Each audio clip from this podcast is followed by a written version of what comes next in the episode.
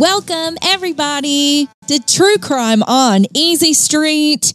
It is our one hundredth episode. That's it.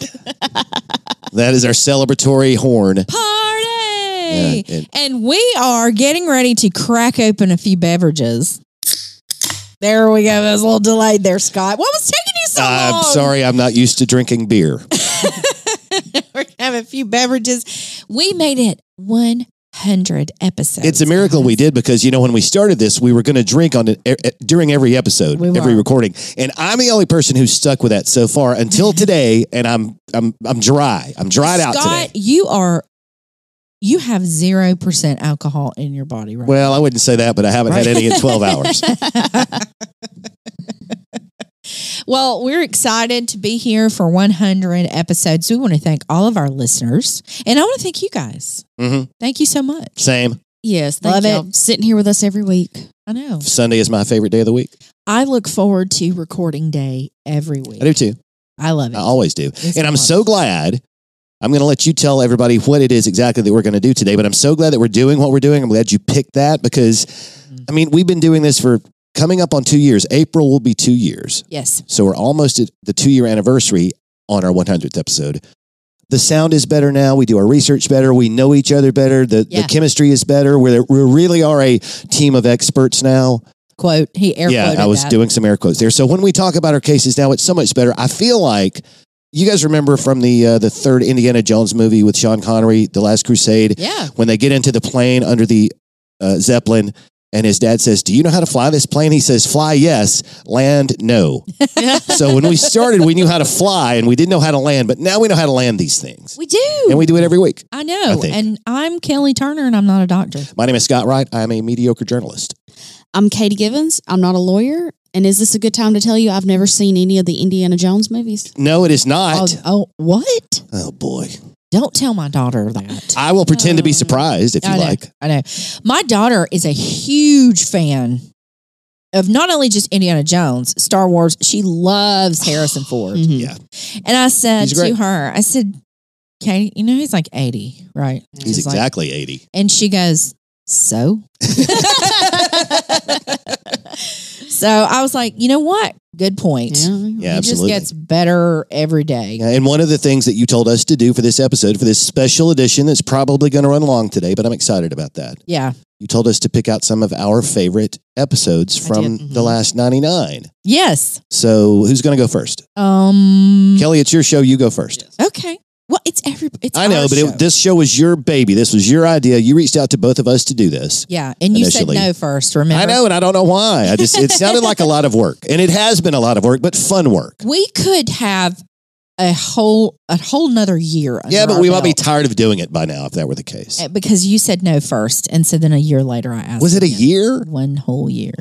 Yeah. I apologize, because I have had a blast doing this. I'm, I'm sorry that I deprived us of this fun on Sundays. I know. For that amount of time, because it's been terrific. Hope we keep doing it forever. Me too. Which is impossible, but fingers crossed. All right, so I have my top five cases that we have covered here. All right, true true crime on Easy Street. All right, number five, the Zodiac. That was fun. That was season two, episodes ten through twelve, featuring Henry Johnson. Mm, Henry did a great job. Voice actor. Yeah. For Zodiac. He was incredibly creepy about it. Yes, he was. And that was what he was supposed to be. We loved it. Yep. Fantastic job, Henry. He's got some acting experience. Yeah, and fantastic job, Scott. Oh, thanks. It was a lot of fun. It was. All right. Number four, Barbara Ann Roberts. Mm-hmm. That one's on my list as well. Season one, episodes twenty-five and twenty-six, entitled Bad Case of Loving You. We had Beau Jolly and his daughter, Caitlin Jolly Gossett. Mm-hmm. Now, I think, was she still jolly at the time? When she's jolly. Uh, she was jolly before, and she's jolly since, but throw the gossip in there, too. I don't remember. I don't remember. Then, I, think. I think she got married after that. Yeah, I think so. But they did an incredible job. What a uh, very thorough investigation there. And, and Bo had some unique that. insight into that case. Absolutely. I loved it. All right. Number three, Willie Maxwell. Mm-hmm. Season one, episodes twelve through fourteen, that's the Reverend. That was the whole... Another Alabama case. That was our focus initially. We've branched out since, but another Alabama case that we focused on. Yep, yep. That that was a... I hate to say fun because it it's it was really some terrible crimes. Yeah. But we were able to tie in Harper Lee and a ghost story with that. And most of you don't know the ghost story because uh, we only did that when we were hired to do a private event. Oh, yeah, that's right. Remember that? Uh-huh. Oh, we I, talked I, about that. I'm not sure if hired is the right word. I'm not, did, well, did you guys get paid? Because I didn't. Oh, oops. What? Uh-oh. What? Yeah, we'll discuss that later. We got paid... Uh, we were fed lunch, I think. That's true. And we got yeah. some applause. We did get some. Oh, to, yes. We to did feed some our lunch. egos. A lovely group of ladies. Yeah. Had a great time. All right. Uh, number two, Audrey Marie Healy, season one, episode three. Mm-hmm. Love You Like a Black Widow. Yeah, the Black Widow was a good one. Yeah. What a, what a convoluted story. Yes. The whole, she's going up north and she's pretending to be her twin sister. And she's, uh, wow. Go back and listen to that one if you haven't. Exactly. That's a good one. And my all-time favorite case that we've done, Scott, you mm-hmm. were in the big chair for what? this one.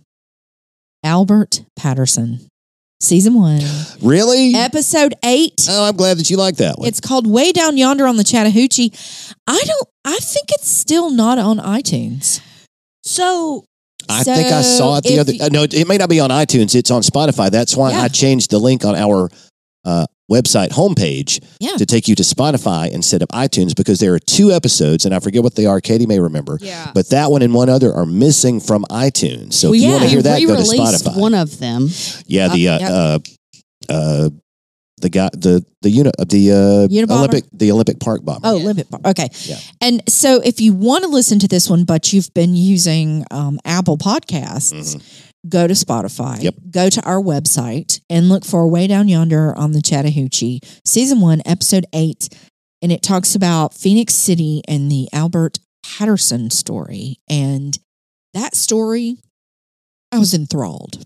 Scott, you did an incredible job on it. Well, thanks. It was a it was a unique case because back then in that part of Alabama, it was basically the mob was running the town, mm-hmm. and they killed the attorney general of the the attorney general elect of the state of Alabama, who was the, trying to clean it up. Who was trying to clean up the town? Yeah, it, it, what a great, a great, and, and always will admire Albert Patterson.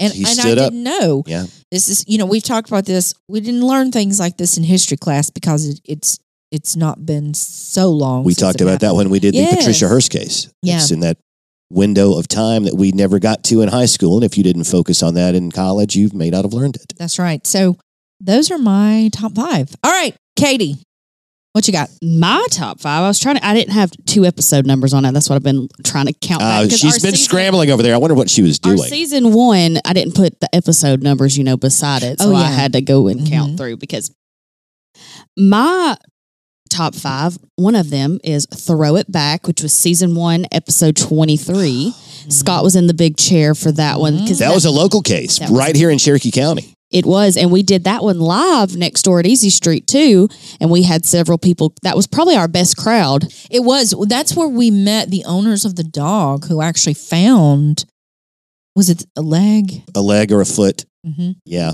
And had a had a uh, Instagram photo op and everything with them. I wanted That's to right. meet the dog. I mean, I love meeting the people, too. Right, don't get me wrong, but I'd You're a dog lover. A we dog. all are dog yeah, lovers yeah, here. Dog lover, yeah. And then my second one is Corpsewood Manor, which is Ooh, season one, episode twenty-nine, that was creepy I believe. A F. That was a good one. Mm-hmm. They have some fantastic Facebook groups for Corpsewood. Really? Manor. Yeah. Okay. I've lost track of that case since we did it, but I, mm. I'll go back and do some digging. That was yours too, wasn't it? Yep. Yeah, I think it mm-hmm. was. Yeah. My next one, which was a two-parter, was I Got the Six. Oh, yes. Season two, episodes the, one and two. The Beatrice thing. Was that mm-hmm. Kansas? Beatrice yes. Mm-hmm. Yeah. Beatrice, Nebraska. Mm-hmm. Those were really good episodes. Uh, another one was Blake Stone. Mm-hmm. Season two, episode mm-hmm. seventeen. Because that's a that's a pretty local case. Happened in Atala. I, I really enjoyed, I really enjoy when we get a, close enough to home. But, but not, not all up in our house. Mm-hmm. Not in the front yard. No, no, no. And then my number one was The Whites, season two, episode twenty-two. The Whites of Alabama. Because we got to that one pretty early mm-hmm. right after it happened. We, yeah, it was fortunate. I mean, not it wasn't fortunate for anyone, but the way our recording schedule fell, that had just happened, and it we had. had like five days to jump on it. And has anything happened with that case so far? No, I don't it, think not so. Not really. Okay, still and waiting. We knew the um the U S Marshal who yeah actually made the arrest. That's so right. Just. Mm-hmm. It was like a six degrees of Kevin Bacon, how we knew the mm-hmm. marshal. Yeah. Yes. I was going to, I thought you were saying six, six degrees, degrees of Kevin of, Turner, your husband. No, it was like six six degrees of Hubie Latham. Yes. That's it. That's what it was. Yes. So, those are great cases. Yes. And they were all different from mine. How about that? I, we didn't even no. talk about this beforehand. That was, so. Yep, no, right. no, no, re, no rehearsal. We didn't swap no. notes at all before this. We did not. Okay. So I cheated a little bit. Okay. So I have two categories. I have a category of standalone episodes okay. and a category of multi-part episodes. I gotcha. So in no particular order, my favorite stand-up uh, standalone episodes. First of all, when Katie did Israel Keys, and that's only been Israel like two Keys. weeks ago. Yep. That was fantastic. Oh, well, thanks. You that don't, was a you good don't, one. You don't, you do a lot of other things, and you've got a lot of stuff going on otherwise, so you don't get in the big chair as often as Kelly and I, but when you climbed in the big chair, you kicked your shoes off and made yourself at home. Yeah, you did. It was That nice was a great job. one. Great job. I'm always barefoot over here. That's true. I wasn't going to mention.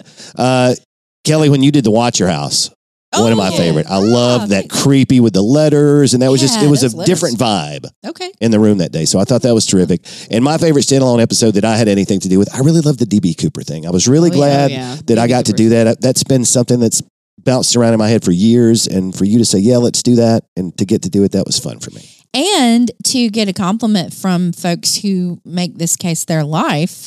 Oh, yeah, I forgot were, about that. They they approved of Very the job that you did. Yeah, so and, way and, that was awesome. And right up front, we said, you know, it's just, it's a, it's D B. Cooper one oh one. We're not yes. going to try to solve the thing, but here are the basic facts. And they thought, yeah, they did a good job of laying out the basic facts. Go dig more if you like. Yep, absolutely.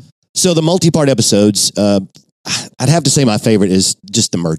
The Murdoch thing. Oh, yes. Yeah. You know, I mean, you you were in the big chair for most of those. I think Katie and I took one apiece and you took two, if I remember correctly. And then it, it just, it was the right time. It, all the stuff had just come out. The information about the housekeeper, Gloria Satterfield, and mm-hmm. Stephen Smith, mm-hmm. the, the young boy who'd been found in the road years before. Yes. And then Maggie and Paul had been killed right before we did that. And Mallory Beach. Or no, they hadn't, had they been killed yet? Yeah, that was yeah, the previous June. Yeah, mm-hmm. okay. Yeah. And and yeah, and then the thing with the with the boating accidents. So that's my favorite multi-part episode that we've done. We'll have and to do a part five coming we'll up. We'll have to we at some point, yeah. I know a lot of our listeners have been watching that trial. Yeah. And then a little bit of crossover between Kelly and me. I, I, I chose the Barbara Ann Roberts case as well because we had the local angle and Bo and Caitlin were here yeah, for the first part. And that was just, that was something unique that we had a chance to do that a lot of other podcasts don't. Right. Because we have the connection here to the local sheriff's office. Loved so it. That was fun. And then I think my favorite one that, that, that I was in the big chair for, I just love the Patty Hearst thing. I thought there was a lot of cool stuff that I, I kind of felt like I finally figured out how to, to do my research in a way that I could put it into a coherent story and get from the start to the finish. Oh yeah, you did a great yes, job. You did. And well, I wasn't fishing for a compliment, but I will take it. But I, I finally well, felt I, like I what? got the hang of it. You earned it with that one. Well, I, I remember leaving those cases just mad. So I knew you asked me. You're like, "Are you mad?" At the end of it, and I, and I said no, but I took off you my were. headphones and literally walked out of the room. I mean, when that story ended, spoiler alert, ended with a total pardon from President Clinton. I yeah. was just like, you know what? I'm out. Peace yeah, out. I was pissed too. That is ridiculous. For what it's worth. Anyways, that's okay. But you did an incredible job on that. Well, everybody, this was fun. Yes. And Look, we actually back. have enough episodes mm-hmm. now to do this. All right. All fun? right. Play us out. That's it. Who would have thought though, two years ago, we'd be sitting here one hundred episodes in. I know. Yeah. And here we are. And I saw something on Twitter a few months ago. You know, I keep up with our Twitter page and, and share our weekly uh, links to the news story. And I follow a lot of true crime related uh, uh, Twitter accounts. And one of them that I read a few weeks ago that I meant to share with you guys and I forgot, it said there are fewer than five percent of podcasts who get past fifty episodes. And we had already started to talk about zero, zeroing in on our one hundredth. Mm-hmm. So I thought, wow, I need to tell the girls about that. Yep. So I just did. So Yay! We've gotten to one hundred. So we're in a very uh, rare company when it comes to podcasts. I'm proud to get of us. this far. Yeah, me too. Let's, let's uh, hey, let's open another beer. How about how about we how about we do that? You ready, Scott? Sure. Crack it open. I'm heading for the mountains. That's right. Um, okay, so We have, uh, drum roll. The, can you do the drum roll? Nope, I cannot even get close. And that's that's as good as... That's, yeah. The, yeah, the rim shot is not what we're looking for. Yeah, the the, the Griswold, the, the lighting uh, of the house and yeah. Christmas vacation. You could do it like the grandpa. Blah, blah, blah, blah. No, he was mad out there. All right, our gift to you and our gift to ourselves mm-hmm. for the one hundredth episode, ladies and gentlemen, we are revisiting the Judith Ann Neelley crimes. Yeah, we're gonna we're gonna redo that episode mm-hmm. with a little bit more information. We have a lot more, a lot more information, a lot better sound, yeah, yeah, and a lot more coherent effort, and a lot more of a determined everybody pulling on the same end of the rope attitude. We were still fishing around trying to figure out what we were doing on that first one. Correct. But now we know how. Mm-hmm. Now we know how we work best together. So mm-hmm. we're gonna do that today, right? So let's revisit Judith Ann Neelley and her crimes, plural. Plural. Plural. Mm-hmm. All, All right. right. This is Alabama. Yes. Alabama case. And our, and we chose it as our very first one because it happened right here in the area. And we, yes. and again, we were trying to figure out how this show is going to, what it was going to be. Mm-hmm. Let's start right here at home and see where it takes us from there. Let's do it. Okay. So the source material that I used for this was a book called Early Graves, the shocking true story of the youngest woman ever sentenced to death row. That book was written by Thomas Cook, a Fort Payne native. And that'll be pertinent in a moment, in nineteen ninety.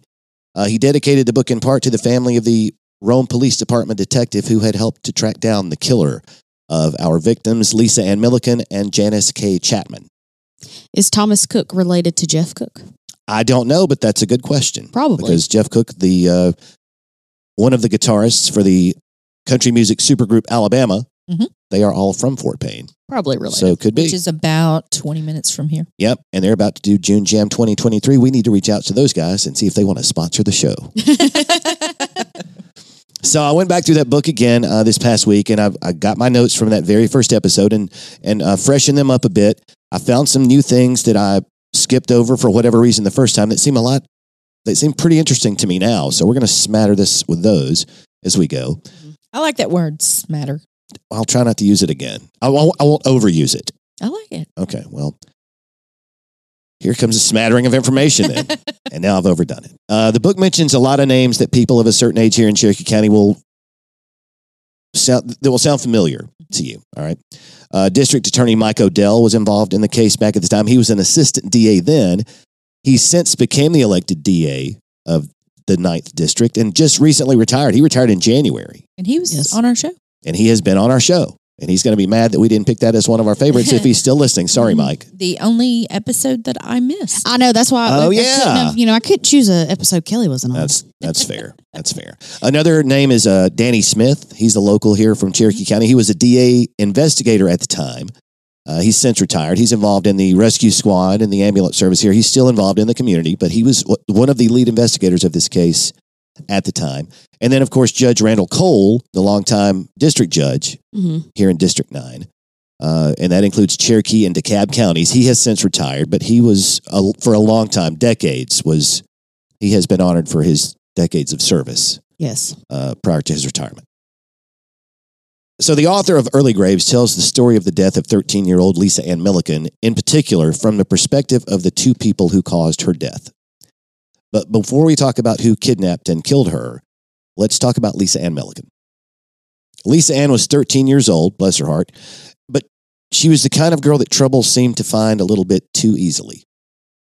Uh, she had already lived a hard life, suffering sexual abuse from multiple men over the course of her thirteen years on the planet.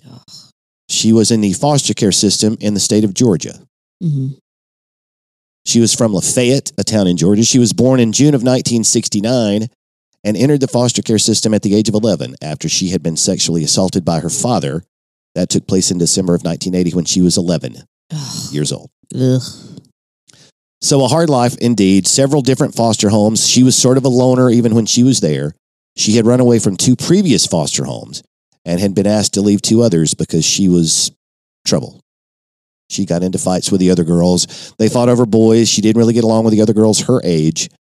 Uh, and she was forced to stay there because her home life was so terrible. Yeah. So Lisa Ann was in this particular home in Cedartown, Georgia, about twenty minutes from Rome. It was called the Ethel Harpst home. and that's about uh, Cedartown is twenty minutes from twenty miles from Rome, and Rome is about thirty minutes from where we sit right now in Center Alabama. So yep. It's across the state line, but a nearby, reasonably sized municipality. Yes, forty-five, fifty minutes yeah. from here. If you want to go to a Sam's Club, you have to go to Rome, Georgia. Yeah. That's the closest People one. People from our area visit Rome, Georgia quite often to go out to dinner or Certainly. do a little, uh, like you said, Sam's Club shopping. Yep. Or and a lot of people from theater. that, yeah, a lot of people from, from that area come here to Cherokee County to visit their weekend homes on beautiful Weiss Lake. They do? Yeah. So a lot of crossover between here and Rome, Georgia. It's a common trip that people around here make. Mm-hmm. So the Harpst Home, like I said, was a facility for neglected teenagers. On the day our story begins, Saturday, September the twenty-fifth, nineteen eighty-two, Lisa Ann and five other girls were driven in a van from the Harpst Home over to Rome so they could window shop at the mall. The girls didn't have any money, not much anyway, maybe a couple of bucks for video games at Aladdin's Castle, but mostly they were just there to window shop. And the trip, apparently, to have it told later, had been Lisa Ann's idea. She begged and begged to get to go to the mall, to load up the girls, and let's all spend the afternoon at the mall walking around and window shopping. Uh, and Thomas Cook, the author of the book, would later uh, speculate that it may have been her idea to go to the mall because she wanted to escape again. Mm-hmm. And by all accounts, everything that we know about how her kidnappers operated when they were out picking up young girls to take back so the husband could have sex with them, Lisa Ann probably willingly went, and I'll explain that in a minute. So here we are at Riverbend Mall on a Saturday in Rome, Georgia. After the van ride, Lisa and the five other girls are told to stay together while they're in the mall, unsupervised, and then to meet back an hour later in front of the Radio Shack, which was in Riverbend Mall. These are all very dated terms. Yeah. Kids hanging out at a mall alone. Mm-hmm. Radio Shack. Radio Shack. Like, mm-hmm. it's really Aladdin's dated. Castle. Yeah, Aladdin's Castle. In fact, Riverbend Mall is no longer even there. It's nope. been gone for probably twenty years now. It's been a long time. It's a nice outdoor type shopping area. Yeah, if you're over in East Rome now, it's where the Outback Steakhouse is, and it's that shopping center that has T J Maxx and Barnes and Noble. Yes. That's where Riverbend Mall used to be. And everything is, is on the outside, so you, you enter each store right. in, through their front door instead of just going into the mall and all the stores being there. Mm-hmm. There's a lot of malls that are doing that now. Yeah, that's sort of, true. Yes. Going inside out. Yep, that's true. And I remember when I was a kid, when Lisa Ann Millican disappeared in eighty-two, she was thirteen. I was twelve. In eighty-two. And I remember Mom dropping my little brother and me off at Riverbend Mall. I mean, she wouldn't drop us off. She would go into shops. She would drop us off at Aladdin's Castle. Oh, yeah. Give us a five dollar bill and yep. tell us to share the tokens. You get ten apiece. And when it's done, when you're out, when you've finished playing all the Donkey Kong and Frogger you can, come and find me and then we'll leave. Yeah, for me, it would be Meet me in ball. a food court. Ski yeah. ball. Ski ball, whatever. Oh, I'm a fan of ski ball. Um, so after an hour, all the girls meet back in front of Radio Shack. The other five girls show up. Lisa Ann isn't there. Mm. Remember, she was a loner. That's right. So the lady who drove the van from the Harpst Home calls mall security. They do a sweep of the area. They can't find her. Mm. They do another sweep. Still can't find her. Then they call the Rome Police Department, and they search the whole building. They can't find her. Now, nobody had hit the panic button just yet because Lisa Ann has escaped, or she's run away before. So the first thing they do is they call the Harpst Home. Maybe she got a ride with someone and they dropped her off back at the Harpst Home in Cedartown where she's been staying. But no, she did not return to the Harpst Home. So now Lisa Ann is considered a missing person. She is a thirteen-year-old white female dressed in blue jeans and a white checkered blouse. She's five foot five with brown hair cut and a shag. Shag cut. There's another dated term. Mm-hmm. Yeah, which is kind of coming back around a little bit. Mm-hmm. It's just like a lot of it layers everywhere, yeah. right? Just mm-hmm. layers everywhere. So it's starting to seem like someone had taken Lisa Ann Millican from the shopping mall, but surely, surely it would take a low-life piece of shit and her husband to do something that terrible. Speaking of Alvin and Judith Ann Neelley, they were the people who took Lisa Ann Millican from the mall, it would turn out. And they had spent that day in Rome, Georgia, driving around in separate cars as they did, mm-hmm. working as a team to pick up young girls. They started out driving through the poorer parts, uh, parts of town, looking for girls walking by themselves on the sidewalk. Yeah, and they, we talked about this, I remember, back in episode one, mm-hmm. the very first episode, They would drive around and they had um, C B radios Correct. in their cars. Yep. And that's how they would communicate with each other. Yeah, and it I guess they thought that it was less menacing if a if a mm-hmm. if an eighteen-year-old girl wanted to give a thirteen-year-old or a fifteen-year-old girl a ride. There's mm-hmm. not a big, huge, hulking man in the car as well. Right, because we forget Judith Ann Neelley is eighteen years old at this time. She's right. young. How how old is Alvin? Uh, at the time, he would have been twenty-nine. So he's a good bit older. Yeah, they were I mean, several years older when they met, when she was fifteen. Yeah, but absolutely, it's perfect plot. I, you know, you're a wayward girl who's just looking, you know, looking around. That's the best possible outcome you could have. Oh, there's a there's a girl not that much older than me offering me a ride. Sweet, that's yeah, safe. That's as safe as it. Yeah, mm-hmm. it mm-hmm. seems safe. Mm-hmm. So, like Kelly said, they communicated with each other using C B radios. Uh, Alvin drove a red seventy-five Ford Granada, and Judith Ann drove a Dodge Charger that was brown. Alvin Howard Neelley Junior was twenty-nine when they met. He was a Tryon, Georgia native and a former car thief. Very recently, in fact, he had only gotten out of jail for uh, stealing a car in March of eighty-two. Here are two things Alvin was not: small and smart. He was neither of those two things. No, no. He weighed about two hundred fifty pounds, and he was as dumb as a bag of hammers. Wow. That's, mm. I'm paraphrasing, but you'll see what I mean. I mean, in the South, that. that's when he's like, well, bless his heart. He's dumb. Judith Ann Neelley, maiden name Adams, was eighteen years old. She was a Tennessee native. Stick a pin in that.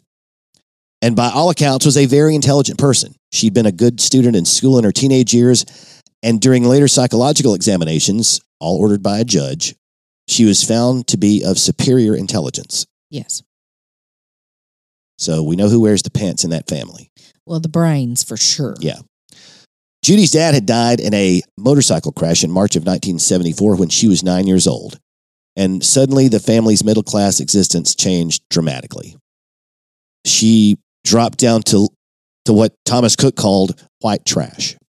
Mm. Her siblings dropped out of school. Her mother spent all of her time in the bedroom on the C B radio trying to entice truckers to stop by and spend the night. Okay. She was successful plenty of times, according to Judy later. Wow. Young Judy was also a mother, because after eloping and getting married in July of nineteen eighty, when she was freshly turned sixteen, she and Alvin had had twins later that year in December of nineteen eighty. Oh, Jeremy and April were their names. Uh, they had been delivered two days after Judy had been arrested for stealing a woman's purse at gunpoint in the parking lot at Riverbend Mall in Rome, Georgia. Oh, she was like nine full months pregnant. Big pregnant. Almost forty weeks along and waving a gun, holding people up. Give me your wow. purse. Wow. Okay. All right, Judy. She served her time for that in Georgia's Youth Development Center. So she gave birth there? They had to... Two days later. Oh, two days later. Yeah. I mean, she yeah. had just been hauled in, and two and days later she gives like, birth. Oh, crap. And that was the, the Youth Development Center, the Y D C in Georgia. That was their juvenile detention mm-hmm. uh, system. Mm-hmm. Do you know it. what happened to the, the children? They spent some time with... Her, his parents, his parents, while they were incarcerated, and then they had them, they got him back after they both got out of jail for their respective terms. Her for armed robbery and him for car theft. Okay. They end up with the kids again. But remember that Judy served time in the Georgia Youth Development Center. Mm-hmm. Some of it in Rome, and then she got transferred to Macon to serve the rest of her sentence, Macon, Georgia. Okay. But now we're back to September the twenty-fifth of nineteen eighty-two. Alvin has just completed his two-year sentence for car theft. He'd only been a free man for five months. Judy had been released from juvenile detention the previous November, but after she got out, she robbed an Exxon station and went back to jail for a few months. So she's only been out for a couple of months as well when this happens. They're already married. They've eloped two years earlier, like I said. And when they got out, they moved to Cleveland, Tennessee, which is just north of the Georgia border, uh, border to live with Alvin's parents. Okay, and so that's where the children are. Too. Yeah, that was in late April of eighty-two when they were uh, back together again, okay. Judith mm-hmm. and Alvin. For whatever reason, in September, they're back in Rome. I guess if you want to rob somebody, you, you go where the people are. Sure. Rome at the time was about thirty-five thousand, forty thousand people. Mm-hmm. Yeah. And a mall. I mean, and a mall. And they she'd been there before. She knew the lay of the land. She knew. People kind of have their guard down. Yeah. When they're at the mall. I don't you feel know safe. Why, but they do. Yeah. So as law enforcement would find out later, Judy and Alvin had been driving around Rome for several days before Lisa Ann was taken, trying to convince random young girls to hop in the car with Judy and go for a ride. Ugh. But they hadn't had any luck with Judy pulling her car up to the girls on the sidewalks in the poorer parts of town, so they decided to return to the scene of their previous crime, Riverbend Mall. Several girls who had had the benefit of a decent upbringing, including nuggets of wisdom like "don't talk to strangers," had quickly shuffled away from Judy earlier that afternoon in the mall. And like we said earlier, Judy always worked alone. She's less menacing that way. Mm. Alvin is inside Aladdin's Castle. Thomas Cook says playing Frogger. Okay. That was his favorite game. And I mean, he's not... Is Alvin of the mindset where, you know, is he just dumb or or he's just dumb? I think he's just dumb. I mean, he he's he's, any... he's criminally inclined because he's stolen cars. Okay. But he's a lot more cautious about getting caught. Hey, well, let's don't yeah. do that. That's a bad idea. You're going to get us caught. Let's don't do that. Yeah. So he's not a complete idiot. He he just maybe he doesn't have the, I don't want to say he doesn't have the daring. I want to say he's got uh, less of the sociopathic tendencies of his other half. Okay. At least he's got a bit of common sense. No, honey, that's a bad idea. Don't do that. Mm-hmm. Or we're going to go to jail again. And okay. Where Judy's just like, I don't care. Let's do it. We'll get away with it. Right? Don't they always think they're going to get away? Yeah. We've talked about that quite a bit. Mm-hmm. So when Judy walked into Riverbend Mall, sometime during the single hour that Lisa Ann Millican was on her own, on September the twenty-fifth, nineteen eighty-two, Judy was wearing a white T-shirt with a Confederate battle flag on the front and scruffy, worn blue jeans. She was wearing no makeup. She probably didn't own any, living out of the trunk of a car like she and Alvin did for weeks at a time. Her hair was not brushed. She didn't appear to be taking very good care of herself, a witness would say. These details would come to be common denominators in a lot of descriptions of Judy Neelley through the years. And according to Thomas's uh, Thomas Cook's research, Neelley that day looked, quote, dirty, as if she hadn't had a bath in a long time. She was wearing no bra. That is the recollection of a girl named Suzanne Klontz, C L O N T S. Just, it's hard to say and for you to hear what I'm saying, so that's what I'm saying. Mm-hmm. Suzanne Klontz was the woman who gave that description to police investigators. She was a girl who had come out of Aladdin's Castle and had been approached by Judy and said, hey, do you want to go riding around? I'm here in town by myself. Suzanne said, no, my husband's inside. So Judy left her alone. Ah, okay. So this tangle-haired, unkempt, braless woman told Suzanne Klontz she was at the mall. Suzanne says no. Later, Suzanne told her husband as they were driving away from the mall after this uh, run-in that she got the impression from Neelley that she, quote, didn't look like an ordinary, healthy human being. So there were just some red flags. Waving to, everywhere. Su- is Suzanne, you said? Suzanne, Suzanne. Klontz, yeah. Now, we will never know for sure exactly what Neelley did to safely or, or to get Lisa Ann in the car, but I think it's safe to assume that it was some similar approach. That was her standard approach. We'll hear from several witnesses later that all say, she just said, hey, I'm lonely, I'm new in town, you want to go for a ride. And then you also have Lisa, who is trying to get away. or Possibly, possibly trying to get away. She certainly wanna. has done it before. Yeah. So, however Lisa gets into the car with Judy, that happens. After which, she drove to Franklin, Georgia, with Lisa Ann sitting beside her and Alvin following closely behind in his car. They're talking on the C B radio, and they go to the Chattahoochee Motel in Franklin, Georgia, and spend the night in room number three. Now, it's not just the three of them, because the Neelleys have their twins in the car with them, and they're in the motel room for the entire night. Where were the twins when they were in the mall? Unattended in the car, or with Alvin.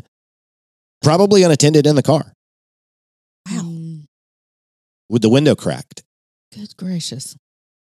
At one point that night, the desk attendant at the motel saw Alvin shirtless near the front of the door to the office with his huge stomach hanging over his belt, cramming coins into the vending machines lined up out front. At another point, Judy and Lisa Ann came over together, walked into the office, asked about local restaurants, and then turned around and walked out together. Mm. So at the time, it looked like Lisa was there of her own free will. Correct. Okay. The next morning, all of them were gone. Long before housekeeping showed up to clean up the candy wrappers and empty soda cans that the Neelley party had left littered about the room.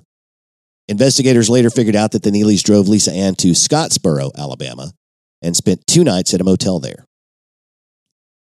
Whether against her will or not, Lisa Ann spent those nights in the same room as the Neelleys before being driven by Judy to a spot on the edge of a granite cliff in the remote Little River Canyon National Preserve, as it is known these days, near the Cherokee-DeKalb County line here in northeast Alabama.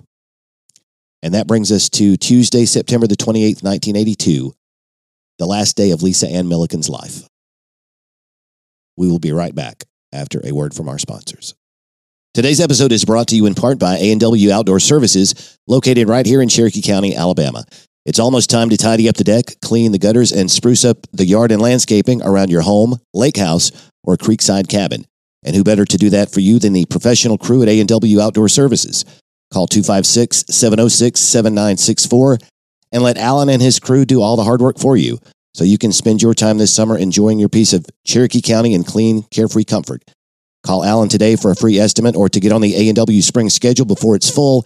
That's A and W Outdoor Services at two five six, seven oh six, seven nine six four. It's time to plan your best vacation ever right here in Cherokee County, Alabama. Many outdoor adventures await. Wet a hook in beautiful Weiss Lake, swing away at Cherokee Pines Golf Club, climb to the best view around at Cherokee Rock Village, hike the Little River Canyon National Preserve, take a days-long splash at Pirates Bay Water Park, and much, much more. The Cherokee County Chamber of Commerce and Tourism has a full list of recommended lodging facilities, R V sites, and campgrounds, and they're all set up to suit your vacation needs, whatever they may be. So come see us from wherever you are, and if you already live right here in lovely Cherokee County, plan your summer twenty twenty-three staycation with the Chamber by visiting Cherokee Chamber dot org. If you want to keep current on all the happenings in and around Cherokee County, a subscription to the Post-Herald is a great way to do that. The Post-Herald is a one-stop shop for local, state, national, and world news and sports. The Post-Herald also contains crossword and Sudoku puzzles, syndicated opinion and advice columns, and free classified ads. Depending on your zip code, you can get a full year of the Post-Herald delivered to your door for as little as twenty dollars annually during our springtime subscription drive. That's cheap. So call two five six, nine two seven, four four seven six today and subscribe to the Cherokee Post-Herald. That's two five six, nine two seven, four four seven six. Thank you for being a sponsor. All right, so to get back to the story, thanks to our sponsors. The first time Judith Ann Neelley placed a phone call to the Rome Police Department to tell them where to find the body of Lisa Ann Millican. No one was sure whether the caller was a prank or not. That was the first thought that they had. That was on Tuesday, September the twenty-eighth, nineteen eighty-two at twelve fifty-six local time. Mm-hmm. Neelley gave the exact location of Lisa Ann's body, it turned out, which was at the bottom of an eighty-foot rock wall in the Little River Canyon area near Fort Payne, Alabama, which is just across the county line from us here uh, in neighboring DeKalb County. Rome police officials called the DeKalb County Sheriff's Office in Fort Payne, told them about the call, and so a group of officers went out to investigate, but they did not see Lisa Ann's body. D A's office uh, investigator Danny Smith, we mentioned him earlier, and Bert Latham, who was the district attorney for Cherokee County at the time, and a friend of the True Crime on Easy Street family. Yes. yes.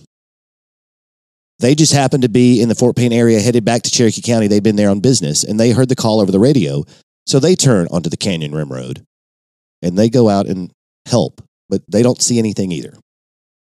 And I drove that road, I, I texted you guys on Wednesday. I took the day off. It was a beautiful day. I put the top down on the car and drove the Canyon Rim Road. Mm-hmm. That was a frightening experience. Yeah, and you sent it's us some, nerve-wracking. You sent us some video um, once you got up there, and you, you sent some wonderful pictures. Steep we'll grades. On, we'll put those on Instagram. Steep grades, deep drops, narrow curves, no guardrails. I have to talk to somebody about that. It was very frightening. I, my neck was stiff for two days because I was leaning forward in the car the entire time, going fifteen miles an hour. Just be careful out there if yes. you want to go venture, adventuring. Very, very frightening. I think people run that route a lot now. Isn't isn't that the one that you can, if it'll do it exactly like a a half marathon? Uh, it's pretty close. Yeah, it's like fifteen miles. So a, so a half marathon's what, thirteen point two miles? thirteen point one. Yeah. thirteen point one, yeah. Um, so to get back to the story, so thirty minutes after that first phone call that Judy placed, she called Rome radio station W R G A and again reported the exact location of Lisa Ann's body. In the call to the radio station, Judy claimed the police department was covering up the murder. The reason for that was because Judy said during the call that a female juvenile officer was guilty of the crime. What? Oh. We learned later that Judy has had it in for the foster care system for a couple of years since her initial stint for the purse robbery at gunpoint at Riverbend Mall.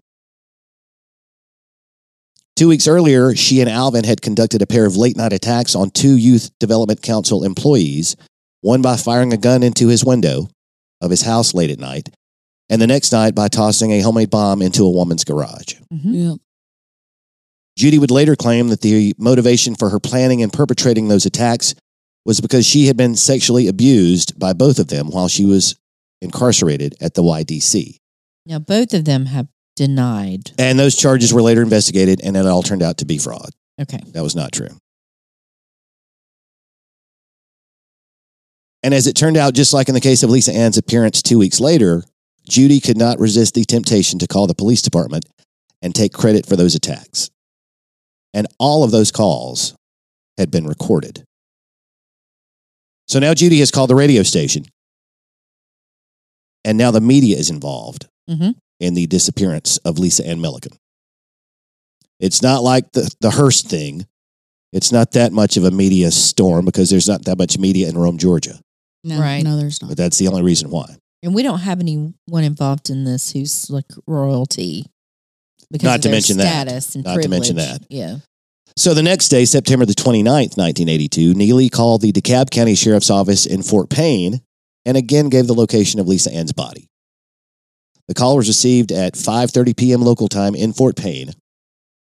forty-five minutes later, Neelley called back again and gave directions to where the body was located.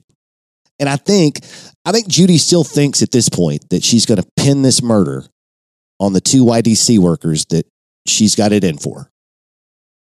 Those two people whose homes she attacked earlier in the month. Their names are Ken Dooley and Linda Adair, but that doesn't matter.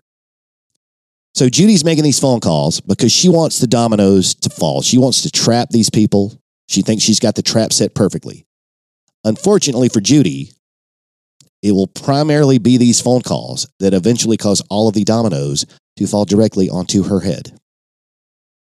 I think the old phrase, I think it's from, ha- from Hamlet. I'm not a Shakespeare fan, but I think from Hamlet, uh, she is hoisted with her own petard is the phrase.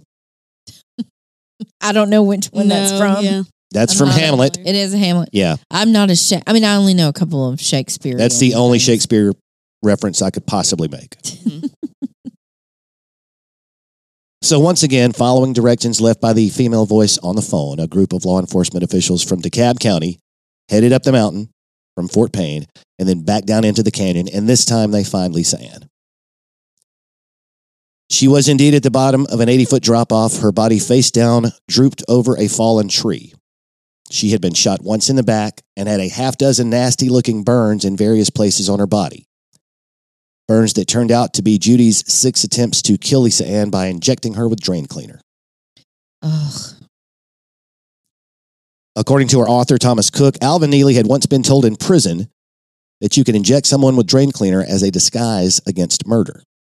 The death would appear natural, he had been told. Oh, Lord. Apparently, Alvin was locked up with someone even dumber than he was. Yeah, that sounds I like mean, it. And then, and then for Judy to go along with it. You got to wonder what that guy did to get himself behind bars. Yeah. And Judy, uh, Judy's not as smart as we think she is then, if she's truly thinking that she's going to mask all of that and then frame these other two people. Speculation, but that's what it sounds like. Mm-hmm. So, like we said, for Judy, the uh, the injections were not having the desired effect. She tried this six times in total over the course of half an hour. Poor Lisa Ann never lost consciousness, Judy admitted later. Oh, my gosh. She just laid there on the ground, handcuffed to a tree, and cried and shivered in fright as her skin burned from the chemicals in her body. Oh, my Lord. What an absolute piece of garbage. Yeah, absolutely. So finally, frustrated by Lisa Ann's refusal to die quickly and quietly, Judy walked her to the edge of the canyon and, as thirteen-year-old Lisa Ann begged for her life, ordered her to turn around and then shot her once in the back. Couldn't even look at her. Well, she shot her. Yeah. When she did not fall over the edge after being shot, Judy got down on her hands and knees and pushed Lisa Ann's body over the side of the canyon. In the process, Judy got blood on her blue jeans. So she took them off and changed into another pair that she had in the car. Remember, they lived out of the trunk of the car. Yeah. Convenient. And then she threw the soiled pair of jeans over the edge. They hung in a tree over Lisa Ann's body. Judy then wrapped the syringes in a towel and threw them over the side as well. Were those ever recovered? It was after testing the residue in those syringes, mm. just a couple of days later, that law enforcement realized that Lisa Ann had been injected with drain cleaner. Okay. Okay. Now, are you going to tell us where Alan was at this time? forty miles away. This through this whole process? Yes. Alvin wasn't with her. Okay. Ju- it was Judy and Lisa Ann alone on the edge of Little River Canyon. Okay. Alvin had the kids forty miles away. Mm. All right. Headed to a rendezvous later in the afternoon. That was the plan that they had made over the C B radio earlier. Okay. I mean, he knew what was happening, but he was not there. Correct. Okay. So while the investigators were processing the crime scene around Lisa Ann in Alabama, back in Rome, Georgia, later that day, Alvin and Judy were already on the prowl for their next victims, and it did not take them long to find them. Before the Neelys were tracked down and apprehended, they killed another woman and shot her male companion in the back and left him for dead in the middle of the northwest Georgia nowhere. And that is the, I mean, that's nowhere. Yeah. That's the middle time. Of nowhere. That's as nowhere yeah. as you can get. Mm-hmm.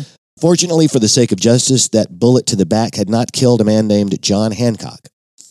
Left for dead several hundred feet down a dirt road in a ditch in the woods, Hancock had survived and had made his way back to the highway in the middle of the night to get help and a ride to a local hospital. Janice K. Chapman, age twenty-two, did not survive her encounter with the Neellys. She and Hancock were dating at the time and had been abducted together as they walked down the sidewalk within two blocks of their home. They were bored, climbed in the car with Judith Ann Neelley to ride around. Oh. Same modus operandi again. Alone now with her captors after her boyfriend had been shot and left for dead, and after a night of being raped by Alvin and Judy, Janice Chapman was taken out into the woods in Chattooga County and shot by Judy. It would be two weeks before her body was discovered. You guys remember the two homes that I talked about that were attacked in early September? Mm-hmm. The Y D C workers. Yes. Okay, so without getting into too much detail here, it was the lead of the female voice calling and taking credit for those home attacks mm-hmm. that led Rome police investigators to begin looking at lists of girls who had stayed in these juvenile centers as possible suspects. When police listened to the voice that called to give directions to Lisa Ann's body, everyone started to think that these two incidents might be connected because the voices sounded similar. And I'm really excited to tell this part of the story because a lot of times on this podcast, it seems like we criticize efforts by the police, botched crime scenes, stupid mistakes, lost evidence. But that is not the case in this investigation. The Neelys' identities were eventually confirmed based on some very solid detective work by the Rome Police Department and the investigators in Cherokee and DeKalb counties. And they're Pretty working, quickly. yeah, and they're working together. And they're working together. They're not, you know, claiming turf and doing all these things that you hear about. Yeah. They're working together. Exactly. That's great. And another common denominator in these calls, especially the calls that were made by the woman's voice about Lisa Ann, they used this term. She used this term called on run. Uh, Instead of, are you looking for the girl who ran away from the Harp's home? Are you looking for the girl who is on run? And somebody said, hey, wait a minute. That's a term that girls who are in the system use. That's that's that's an, an inside term. Yeah. So that's got to be somebody who's been in the juvenile system. So when other leads hadn't panned out, the Rome Police Department began to consider the possibility that it was the same female making these calls and she'd been in the system. Combine that with the testimony from John Hancock. He seemed to recall that the woman who shot him in the back was driving a car with out-of-state license plates. So investigators focused on females who had gone through the system despite being from some other state. Judith Ann Neelley had entered the system two years earlier after taking that woman's purse at gunpoint in the Riverbend Mall parking lot, and she was from Murfreesboro, Tennessee. Remember, too, that Judy had given birth to twins at age sixteen just two days after that robbery, and John Hancock also said that there were two kids in the car with the woman who shot him and left him for dead before kidnapping his girlfriend. So it's looking good that it's this woman. We think we've got this person. Yep. And so it was really these few clues, the use of the phrase on run, John Hancock remembering the kids and the license plate, and the familiar female voice calling about multiple crimes that seemed like they were unrelated otherwise. Mm-hmm. So the word went out on October the twelfth, nineteen eighty-two. The Neelys were wanted by the law in Rome, Georgia.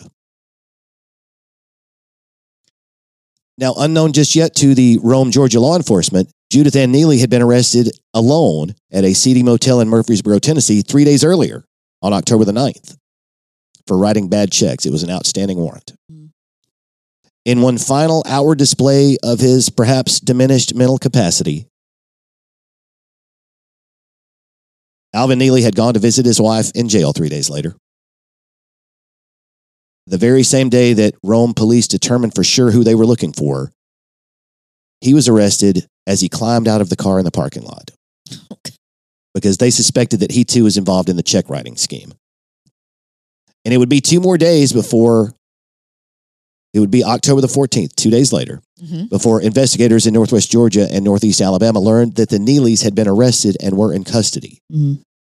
But their celebration did not last long because it didn't take them long to figure out that Janice K. Chapman was not with them. And so that oh. pretty much meant that her fate was sealed. Yeah. While in custody, Alvin told his interrogators that Judy had shot and killed Janice. And then through, uh, then he drew a map of the location where her body was. At the request of the officer questioning him, when he finished drawing the map, he signed his name to it. Questioned separately, Judy as well confessed to everything. The kidnappings, the rapes, the torture, the murders. But now by the time her court date rolled around in March of ninety-three, she had completely changed that tune. Uh-oh. But Kelly, uh, Katie's going to tell us about that. So the trial of Judith Ann Neelley began on March the seventh, nineteen eighty-three. Tootsie, starring Dustin Hoffman, was the number one film at the box office and had been since January. Wow, that's a long time. Long time. Judge Randall Cole's courtroom at the DeKalb County Courthouse was a drab affair, according to Thomas Cook. It had pastel paint on the walls and low pile gray carpet on the floor. With that bland image in your mind, Katie will now take us through what happened inside that courtroom over the next sixteen days in the first capital murder trial held in Fort Payne, Alabama in over fifty years. And in an attempt to avoid his own death penalty case, Alvin will soon plead guilty to that murder in Georgia and aggravated assault. And um, he'll be tried separately, and he's never on trial for the crime that we're talking about right here. He is, he's going to serve a life sentence in Georgia.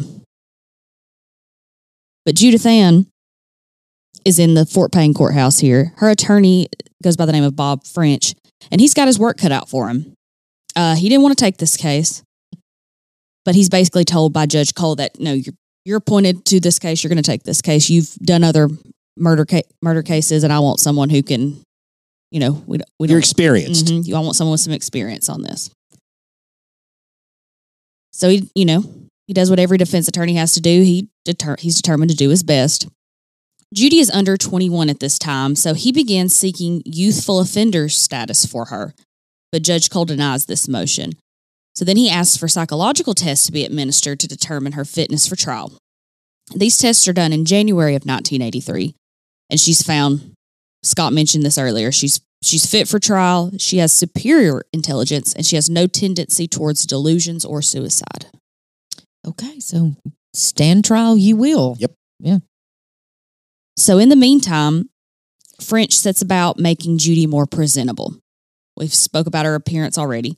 She came into custody unkempt and pregnant. Oh, yeah. I forgot she was pregnant again. Oh, wow. She was pregnant with her third child. Remember, she's had twins previously. Mm-hmm. So French knew he needed to get her cleaned up before she went in front of the jury.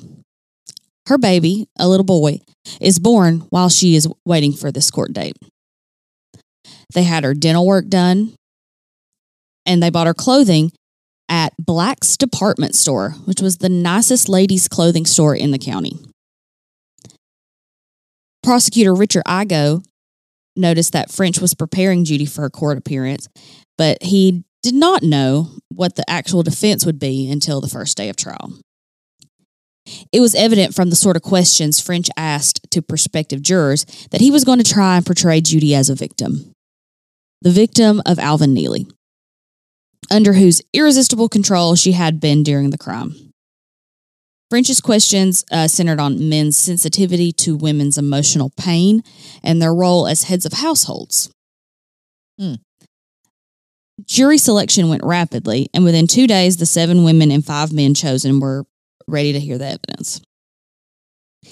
Any doubt as to French's approach was erased during his opening statement when he says, "I will tell you that every move, every act, every thought carrying out the perpetration of this heinous event was planned, calculated, and instituted by Alvin Neelley." Okay, so they've, they've just came out swinging saying, mm-hmm. hey, this is, it's his fault. Yep. Okay. He told the jury Judy's story, beginning with her troubled childhood, uh, that she'd fallen for Alvin at the age of fifteen, left home to be with him, and within a year, he was beating her nonstop. She catered to his every whim, bathing him, feeding him, and eventually becoming, and I quote, brainwashed if anyone was ever brainwashed. She was, and I quote again, Alvin Neely's slave. Hmm. Now, the prosecution is not going along with this. Among the first witnesses called by the prosecution were two young women and a teenage girl who had been apparently Judy's prospective victims, by the name Debbie Smith, who um, the investigator had been playing the tape of Judy's voice to when John Hancock recognized it as belonging to the woman who shot him. So they're in...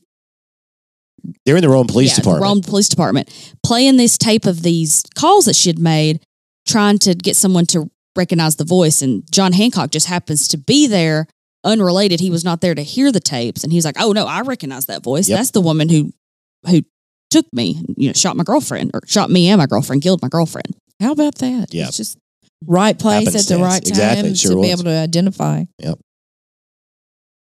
Suzanne Klontz identified Judy as the woman who had approached her and asked her if she was alone at Aladdin's Castle in Rome, the Riverbend Mall, on September twenty-fifth, the day that Lisa Ann disappeared.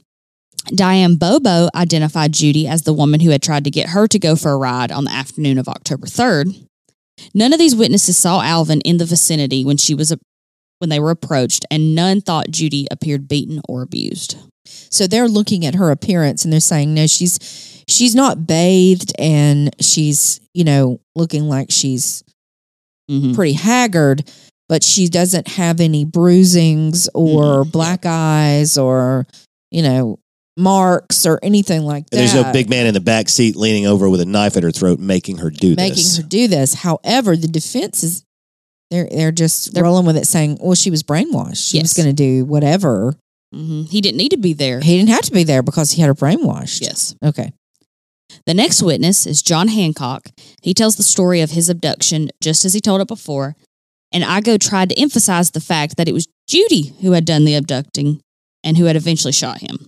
French though, got Hancock to admit that although, you know, Judith Ann had seemed in control, it was actually Alvin who had given her directions throughout the abduction. Alvin initiated the contact on the C B radio. Alvin had decided where they would drive and where they would meet, and when Judy, Judy seemed to dawdle before shooting Hancock, Alvin had yelled for her to hurry. French asked, he was in charge of that evening's transactions, and Hancock quietly answered, yes, sir, he, he, he did appear to be in control, and that scored French a few points in her favor with the jury. But with a few questions during redirect, Igo quickly reestablished her role as instigator and director of the situation when he said, did she seem like she was upset or nervous? Hancock said, no, sir. Igo asked, who was ordering you around? Hancock said she was. And finally, who shot you, John? Well, Hancock answered, she did. The first defense witness called was Joanne Browning. Now, this is Alvin Neely's first wife. She had been married to Alvin for three years in the mid-seventies and was the mother of three of his children. Browning testified that he had beaten her throughout her marriage, even though she, even when she was pregnant, and that he had drugged and tried to rape her teenage sister. She said that she had tried to leave several times, but that Alvin had threatened their children. She only escaped him because he had suddenly become interested and Judith Ann. Igo damaged her credibility, though, I mean, pretty quickly, when he established that she was definitely a bigamist. She had married another man long before she and Alvin were divorced. She was probably a liar because since she had claimed to be beaten around eight hundred times, she had never suffered a, suffered a broken bone, and she had been pregnant for twenty-seven months out of that three-year marriage, and all the children were fine. There was never a problem with any of her pregnancies. They were all normal. And so she actually ends up leaving the witness stand angry and in tears because they've just kind of torn through her statement. Oh, so she was not being truthful about this. Doesn't appear so, because they're like, well, how did he beat you and you're pregnant? And did you ever have any medical complications? No. Did he ever break a bone? No. Hmm. The following afternoon, French called Judith Ann to the stand, so she's taken the stand in her own defense. Immediately, her appearance and demeanor clashed with the portrayal of her as a victim. She was cleaned up nicely. She was no longer pregnant, and she's five foot ten inches tall, so she's a presence in the courtroom. She's mm-hmm. not a, a, a small woman. Mm-hmm. I mean, she's she's not a large woman, but she's she's tall. Mm-hmm. At the defense table, she's been seen to banter and even laugh. And then she had this this one mannerism that was pretty alarming. So alarming that French felt the need to explain it to the jury. He said, he was asking her on the stand, so when you're afraid or nervous, how do you handle that fear or nervousness? And Judith Ann answered, I smile a lot. And she was smiling as she says this. And she continued to smile at French as he led her throughout questions about her childhood and her early relationship with Alvin. That they had met when she was fifteen, and she, uh, you know, he pursued her, and she left her unstable home willingly. She's just, she's smiling. Mm-hmm. Said that then it quickly turned into her becoming Alvin's servant. Talked about the bathing him and drying him, combing his hair. When he got, he used to have jobs at convenience stores, but she would go in to work with him, and she would do the stocking of the shelves and the sweeping and the mopping. She cooked for him. She tied his shoes. When she did any of these tasks wrong, he would beat her. He taught her robbery and forgery, which are two of the crimes that she's done time for. He was insanely jealous, even though she claimed she had always been faithful, faithful to him. The stories about the abuse she'd supposedly received at the Y D C were of Alvin's making, not hers. That they had never happened. Yeah, that's her on the stand saying none of that ever happened. Right, that Alvin said that, you know, that he he made all that up. She went into excruciating detail about various beatings and rapes, and her role as victim was gradually becoming more believable as she's, you know, she's painting this picture. Mm-hmm. On the last day of her four days of testimony, so she's on the stand for four days, French began asking questions about Lisa Ann's abduction and murder. Judy said that Alvin wanted a virgin, so she went and got him one.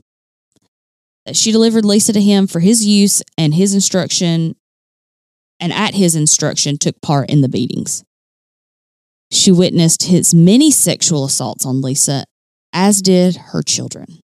Because remember, they're there the whole time that, that they have Lisa in these motel rooms. The two motels, the one in Franklin, Georgia, and the other one in Scottsboro, Alabama. Mm-hmm. Alvin had chosen the spot for Lisa Ann's death and had been at Judy's side issuing orders the whole time, which we know for a fact is not true. Mm-hmm. No, he's not. He's forty miles mm-hmm. away, you said? Yep. After he was sure she was dead, Judy recalls that he then masturbated. Yuck. And he had ordered her to make the calls to Rome and Fort Payne police departments, and she had done everything he said because she was afraid of him. She had admitted to the abduction and murder of Janice Chapman, in, uh, saying that she did this out of fear of Alvin as well.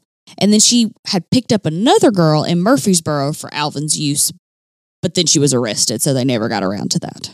Yeah, in fact, uh, Alvin and the girl were hit, they were hiding in the bathroom when when Judy was arrested at a motel room. I don't know why the sheriff's deputy or whoever didn't search the entire room, but apparently he did not. Because they were just looking for her for forgery, so yeah, it wasn't like So a, he grabbed her and hauled her to jail, and then Alvin, and her name was Casey, they escaped, or they left, and yeah. he dropped her off somewhere, and then three days later he went to visit her in jail, and that's when they got him. Yeah, convenient that the guy who's manipulating her, and he's the psychopath, he didn't do anything to the girl when he was left alone with her. That's, that's what I was going to ask. That's a good point. He let this girl go. He let her go. Dropped her off at a grocery store parking lot. They waved goodbye. And then the girls who they had or coerced into being with them mm-hmm. when Judy was there both ended up dead. Correct. Yes. And just one thing, when uh, uh, Katie talked about Judith Ann Neelley's last day of testimony, mm-hmm. do you remember your fourth birthday party? No. Kelly Turner, because it was on March the seventeenth, nineteen eighty-three. Oh, wow. Okay. Wasn't Yay. that the day you turned four? I turned four that day, yeah. Thought so. Anyway. I don't remember what I did, though. Prosecutor Igo didn't believe any of this testimony. He had seen her when she was first brought to Fort Payne, and then she had, and, and at that moment, she was hard and cold. He quickly tried to counter French's established defense. Uh, Judy claimed to have been beaten, beaten countless times, but had only suffered ever two broken fingers and a slightly chipped tooth. Like, those were her ailments. And she had been acting on her own, she admitted, during the shooting of Janice Chapman. Uh, the first shot had been on Alvin's orders, but the other two were because Chapman was screaming, and Judy was afraid someone would hear. Uh, Igo asked, "He didn't tell you to shoot her two more times in the chest just to shut her up, did he?" Judy answered, "No, sir." Igo then produced a series of photographs featuring Alvin and Judy posing merrily with various guns and family members. In each, Judy was smiling, not meekly, but pretty big. And Alvin had arranged all the pictures, Judy said, and had ordered her to smile like that. Hmm. So there's just like creepy photos. So with Alvin, these- it's, it's a question of, is Alvin this psycho mastermind? Correct. Or is he this dumb yeah. dude that Scott's told us about? Yeah, is he is he Butch Cassidy, or is he the Sundance Kid? Yeah. Or is there a difference? I never watched. Maybe not. Maybe that's a bad example.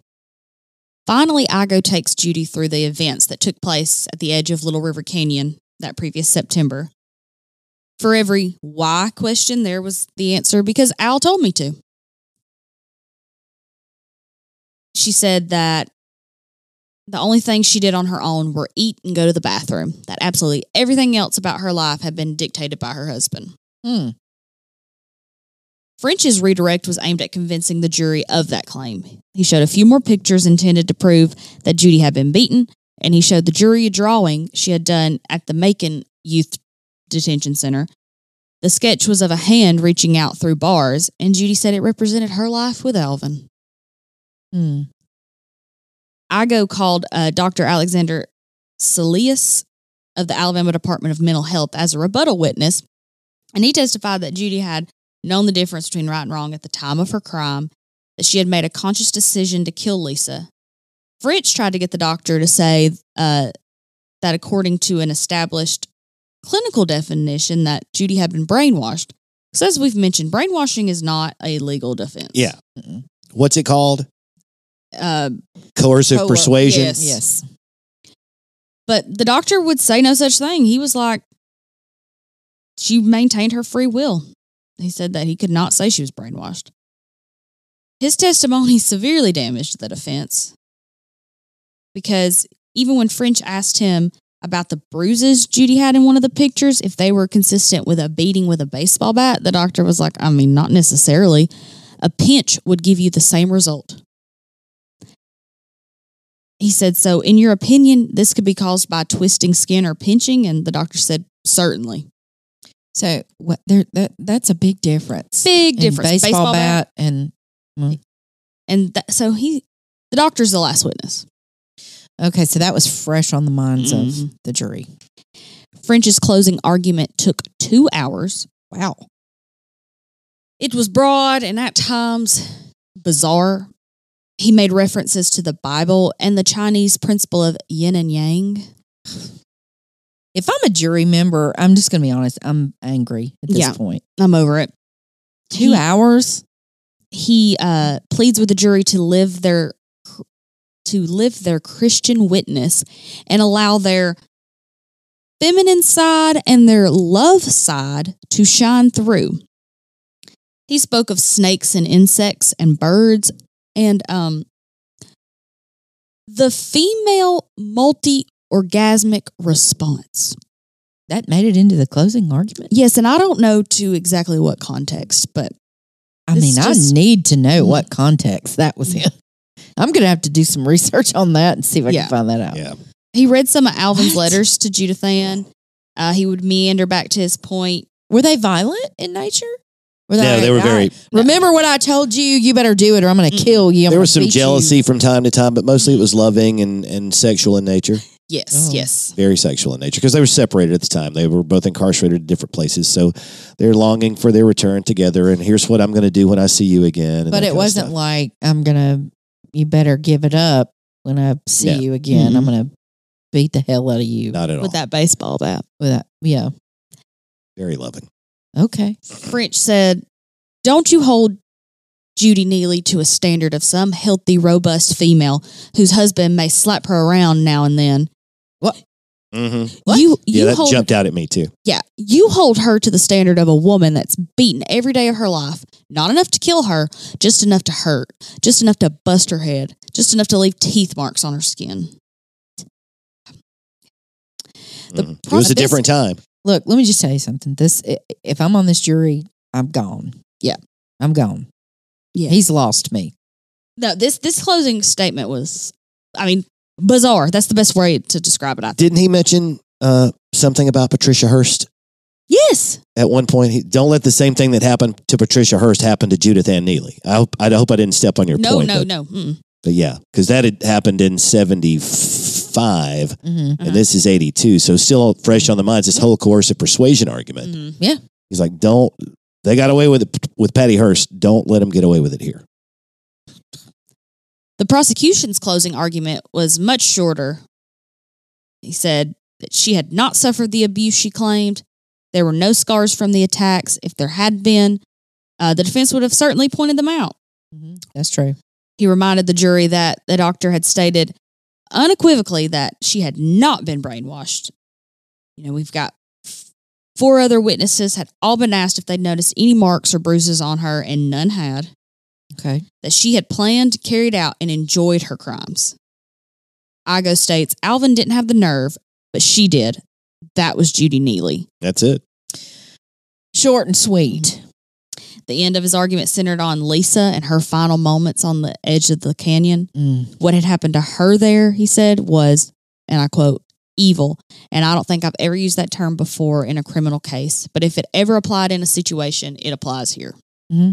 And that uh, sort of gives a nod to a, there's a, is, can you really call it a book? But it's a, it's a very short book on Judith Ann Neelley, and it's, what is it called? One Evil Bitch? Or Oh yeah, it's like a little pamphlet almost. Mm-hmm. Yeah. So uh, that sort a, of yes. nods to mm-hmm. his closing Oh, yeah, probably it. so. Yeah. Judith Ann was ultimately convicted of the torture murder of Lisa Ann Millican. Despite a jury's recommendation to sentence her to life in prison, Judge Randall Cole sentenced the eighteen-year-old mother of three to death in Alabama's electric chair. Judge Cole had heard all he was going to hear. Oh. He heard enough. He was like, yeah. Mm-mm. But the jury suggested yes, life that was their in prison without the possibility of parole, correct? Or just life at this point? It, I think life means no parole at this in time. Alabama. Mm-hmm. And it was a ten to two vote, right? Yes. Katie? Yeah. And like I said, this is just a recommendation. Were the other two thinking that she was brainwashed? No, no, no. Not ten sure. to two recommendation on um, life. On life. So were the two wanting death? Yes. Okay. Yeah, okay. That would be yeah. Yes, because you have to have a unanimous vote on. Okay. On I was guilt. Getting confused. Like, is that yes, this was just okay. for the sentencing recommendation. Right. Okay, gotcha. At eighteen years old, she became the youngest woman sentenced to death in the United States. She was placed on Alabama's death row at Julia Tutwiler Prison for Women. As we have stated, that is the only prison for women in the state of Alabama. Yep. She appealed for a new trial, but it was denied in March of nineteen eighty-seven. In nineteen eighty-nine, the U S Supreme Court affirmed her death sentence. But on January fifteenth, nineteen ninety-nine, Judith was days from her execution date when Governor Fob James commuted her sentence to life in prison with a possibility of parole. That possibility would come up in another fifteen years, thus a minimum sentence of thirty-one years in prison. Mm-hmm. Yeah, we've talked about that. Mm-hmm. And this decision was met with a ton of controversy. He cited that the jury's recommendation for her sentence, he, he cited the jury's recommendation for her sentencing as part of his reasoning. And he also has gone on record of saying he didn't understand the, he, he wasn't, he was advised that she would not be eligible for parole. That's right. Yeah. And we've talked about this a few times. I think we talked about it at the live show too that we did on this case. Mm-hmm.